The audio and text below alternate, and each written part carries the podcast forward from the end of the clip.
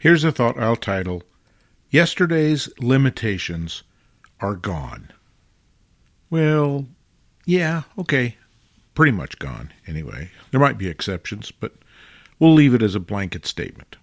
What am I talking about? Well, I'm talking about the fact that there was quite a bit of criticism 15 years ago when some of us, me included, chose the Micro Four Thirds platform for our gear. Up until then, I had owned fixed lens cameras, an Olympus C8080, lovely camera, Sony DSCR1, lovely camera, some Fuji cameras, lovely cameras.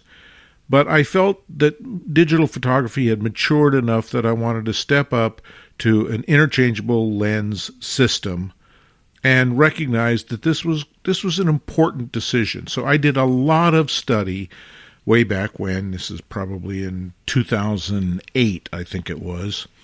And I was doing a lot of research about what format of system I wanted to jump into. And I decided to jump into Micro Four Thirds for one simple reason. And in retrospect, it was a good reason, but maybe not the greatest reason to commit to Micro Four Thirds.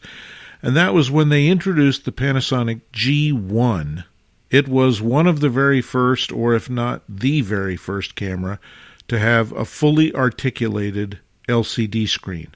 And to me, that was an incredibly important feature. So I committed to Micro Four Thirds. I bought the camera, I bought some lenses, and I've been with it ever since. Well, along with that came a bit of an inferiority complex because Micro Four Thirds has been pilloried relentlessly ever since it was introduced for its inherent drawbacks. And this has happened over and over and over again for as long as Micro Four Thirds has been around because it's not full frame, because it's not as sophisticated as the more deluxe cameras. But for some reason, I didn't care about that. What I cared about is the functionality of the camera and that LCD screen and the electronic viewfinder, which now seems like everybody has electronic viewfinders. But I remember when that camera was introduced, the G1, that was a big topic of concern about when you're looking through the viewfinder and not seeing the real world, but you're seeing a, essentially a little teeny tiny TV screen inside the camera, that was going to be a real serious problem. But I never found that it was, at least for the kinds of photography that I did. Worse, however, was the problem that Micro Four Thirds were noisy, low resolution, and they couldn't achieve a shallow depth of field because of the apertures and the lenses, etc. And all of that was true enough back then, but it didn't prevent me from committing to Micro Four Thirds and staying with Micro Four Thirds. Well, fast forward to today now, some 16 years later after that first Panasonic G1, and Micro Four Thirds is still being disparaged as somehow not as serious a camera format as full frame cameras, and certainly not as serious as the big names Sony, Canon, and Nikon, and a long, long way from medium format cameras. But for as long as I've been involved with Micro Four Thirds, gosh, I hope this doesn't sound apologetic. I've never found any of those limitations to be a serious block to creating artwork. Sure, sometimes you bump up against the limitation of a camera, but that happens no matter what the camera is, no matter what the format is, no matter what generation it is.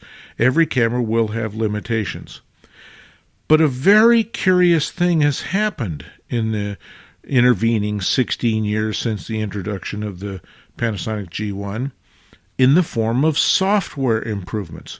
Because here in 2024, the problems of noise, low resolution, and not being able to achieve a shallow depth of field have been completely resolved by the introduction by Adobe of enhanced denoise that's been out for what a couple of years, super resolution that's been out for a couple of years, and now the new lens blur tool which can create depth of field of almost any kind we want to whatever degree we want, essentially all of the problems that people have nitpicked about Micro Four Thirds for a decade and a half have all gone away in the click of a button.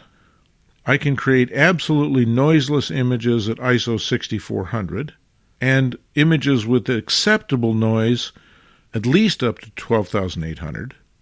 I can easily enough uh, make a 40 or 80 or so megapixel image with a combination of pixel shift technologies in the camera or the upresing via super resolution that's found in Lightroom and Photoshop, which leaves the final criticism of Micro Four Thirds, which was it can't create sufficient lens blur and compete with the wide apertures of full frame lenses, which is true optically, but I can create whatever lens blur I want now with software using the new lens blur tool.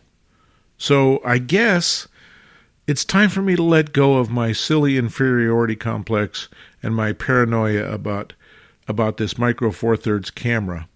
But I don't think the world of photography is ever going to accept micro four thirds as serious for reasons that I'm just not sure I understand. I remember being in China years ago when one of the Chinese photographers asked me if I was embarrassed by attending such a big photo conference in China and bringing only a Micro Four Thirds camera.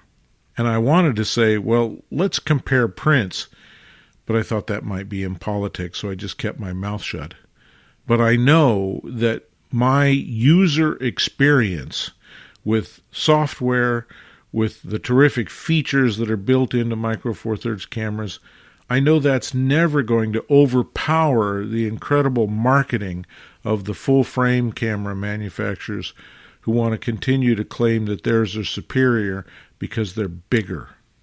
Well, I guess that's never going to be overcome as long as we continue to just absorb the myth that bigger is always better, when in fact it's demonstrably not. Copyright 2024 Lenswork Publishing.